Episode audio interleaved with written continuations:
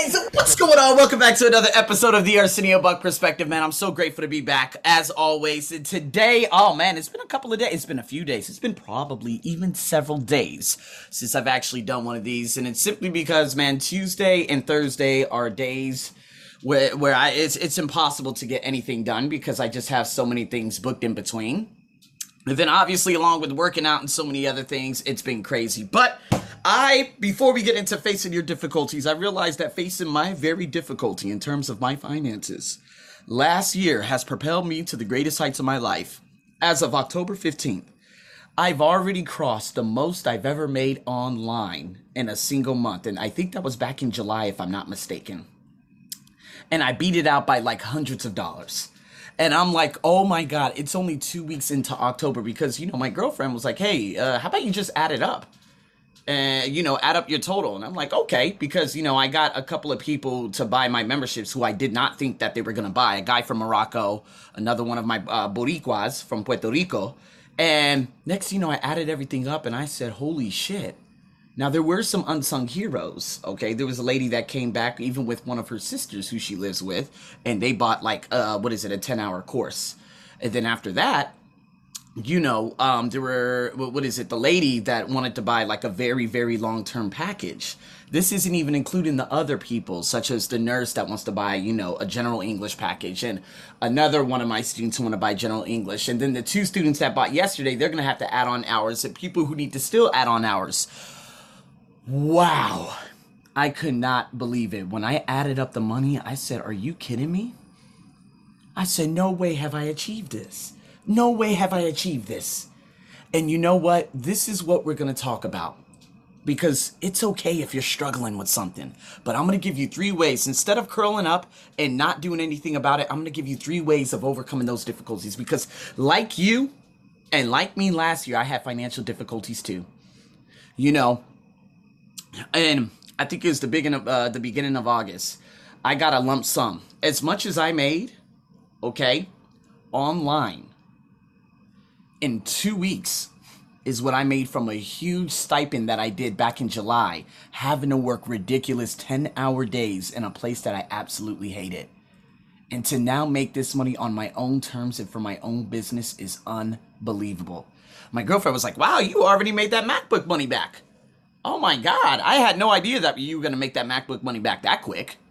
And I said, oh, Well, I didn't even know I was making this much. I didn't even know I was closing deals like this. Now, yes, there were people that have come and gone. Some people who unfollow me on Facebook and they had an extra hour left and like four essay evaluations left. And I'm just really confused by that. But at the same time, this is what we're going to be talking about because guess what? Number one is perspective. You always have to keep it. You know, you're going to have to challenge yourself when facing challenges. You know, and so a way to do that is asking your future self and what your future uh, future self would demand of you right now. I know it sounds crazy, but at the same time, once you understand this, you will begin to act very quickly. What would that future self urge you to do right now? Maybe appreciate in the in the in, in the midst of all these challenges.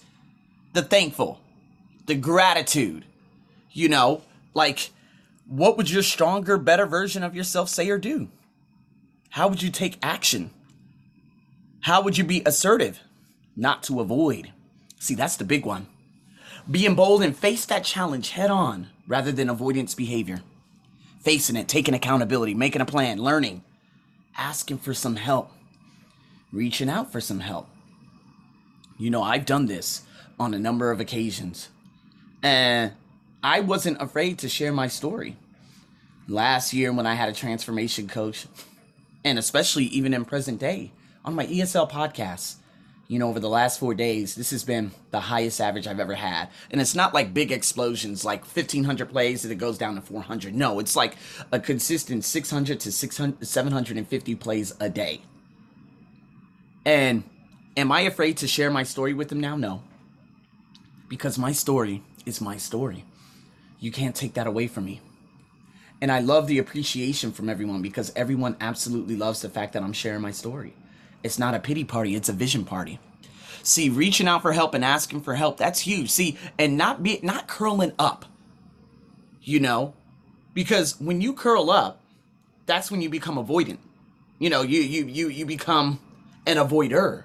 And when you become an avoider, you're not learning anything. So the thing is, the key in this one is life rewards you with strength as you face your struggles. When I had to go through those personal struggles in 2015, living in a racist ass neighborhood, going to a racist ass job, working at racist ass companies, dealing with racist ass students, racist ass parents, I didn't know that life would reward me with this. Six years later, a lot of people would say, "Oh, Arsenio, man, you're you, you know you're 33 now. You know you're knocking on the door." There's no knocking on the door. Would I go back and be 27? Fuck no. Would I go back and be 28? Hell no. 29? Fuck no. That was the worst last year of my life. Even when I turned 30.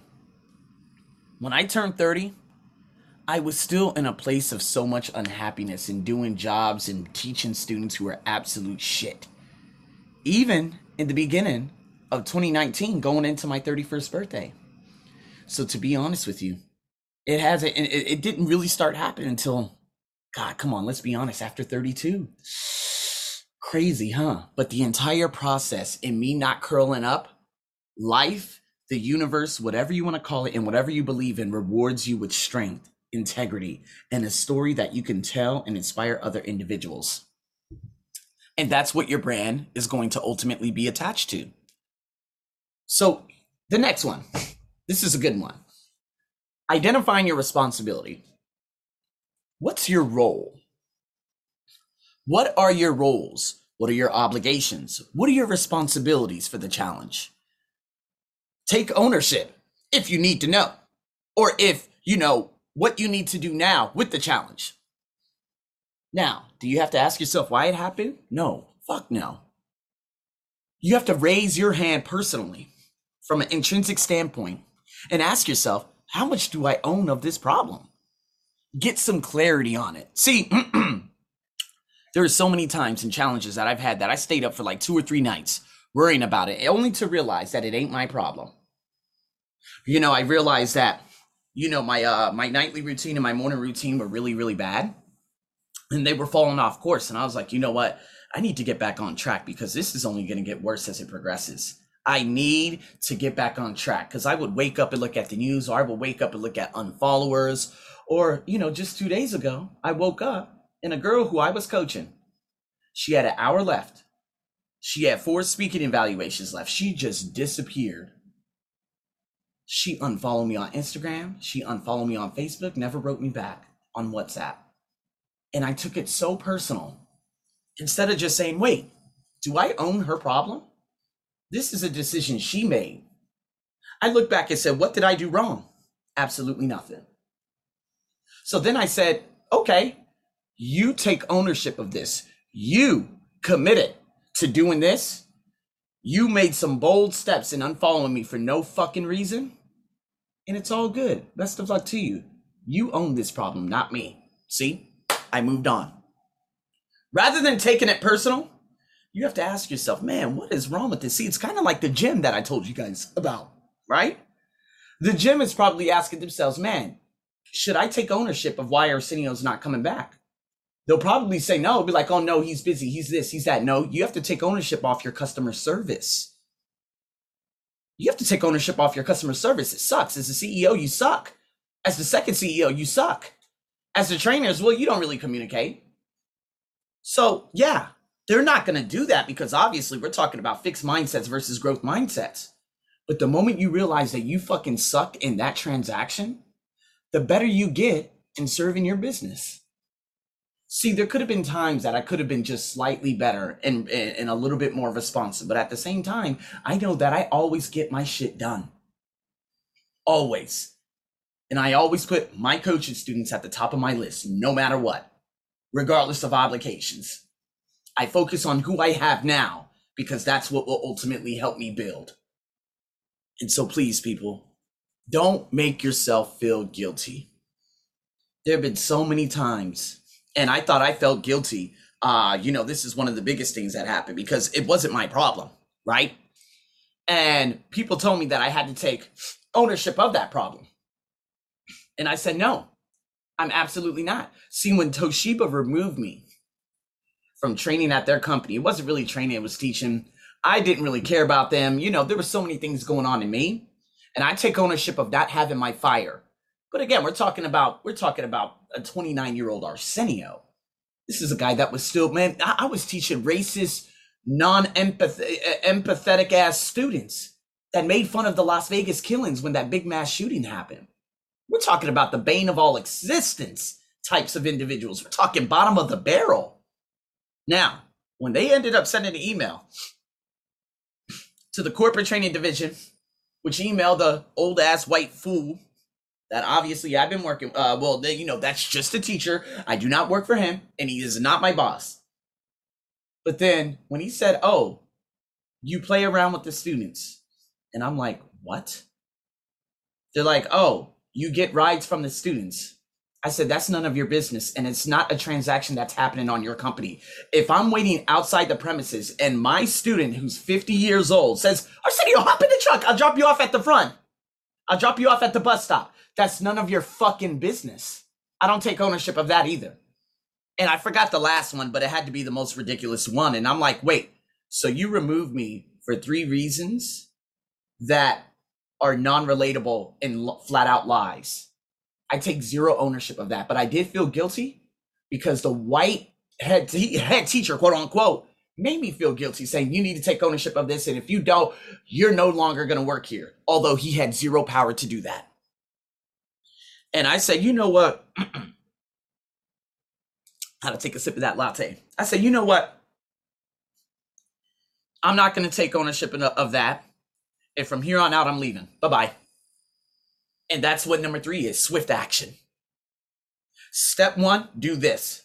Step one, I got home, I applied for jobs. Right?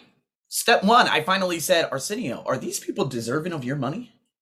Why are you giving them your money, your hard fought money? Why are you doing that? When you could just, with, that, with those 10 sessions that equal $130, you could pile on 30 more dollars and you could buy your personal own pull up bar and dip machine for your house. Arsenio, if you add on probably about a hundred more dollars, you could buy your very own row machine. I said, okay, step one, step two, step three. Oh, home gym. No shit. I love home gyms. I don't need someone to push me anymore. I've developed intrinsic motivation. It's me becoming the best version of me. I don't need external motivation or external circumstances to help push me anymore. And of course, in the process, developing fake connections. Think about it. How about your money? Step one, how can you make more? My girlfriend said, man, they keep, they slashed up my salary four months already this year, 50%. How can I make more money? She started the ebook. We got a couple of people on board, but it was taking a long time and she kept trying. And her coworker said, Hey, well, you make smoothies. You like making smoothies. Smart, start a smoothie business. She said, Okay.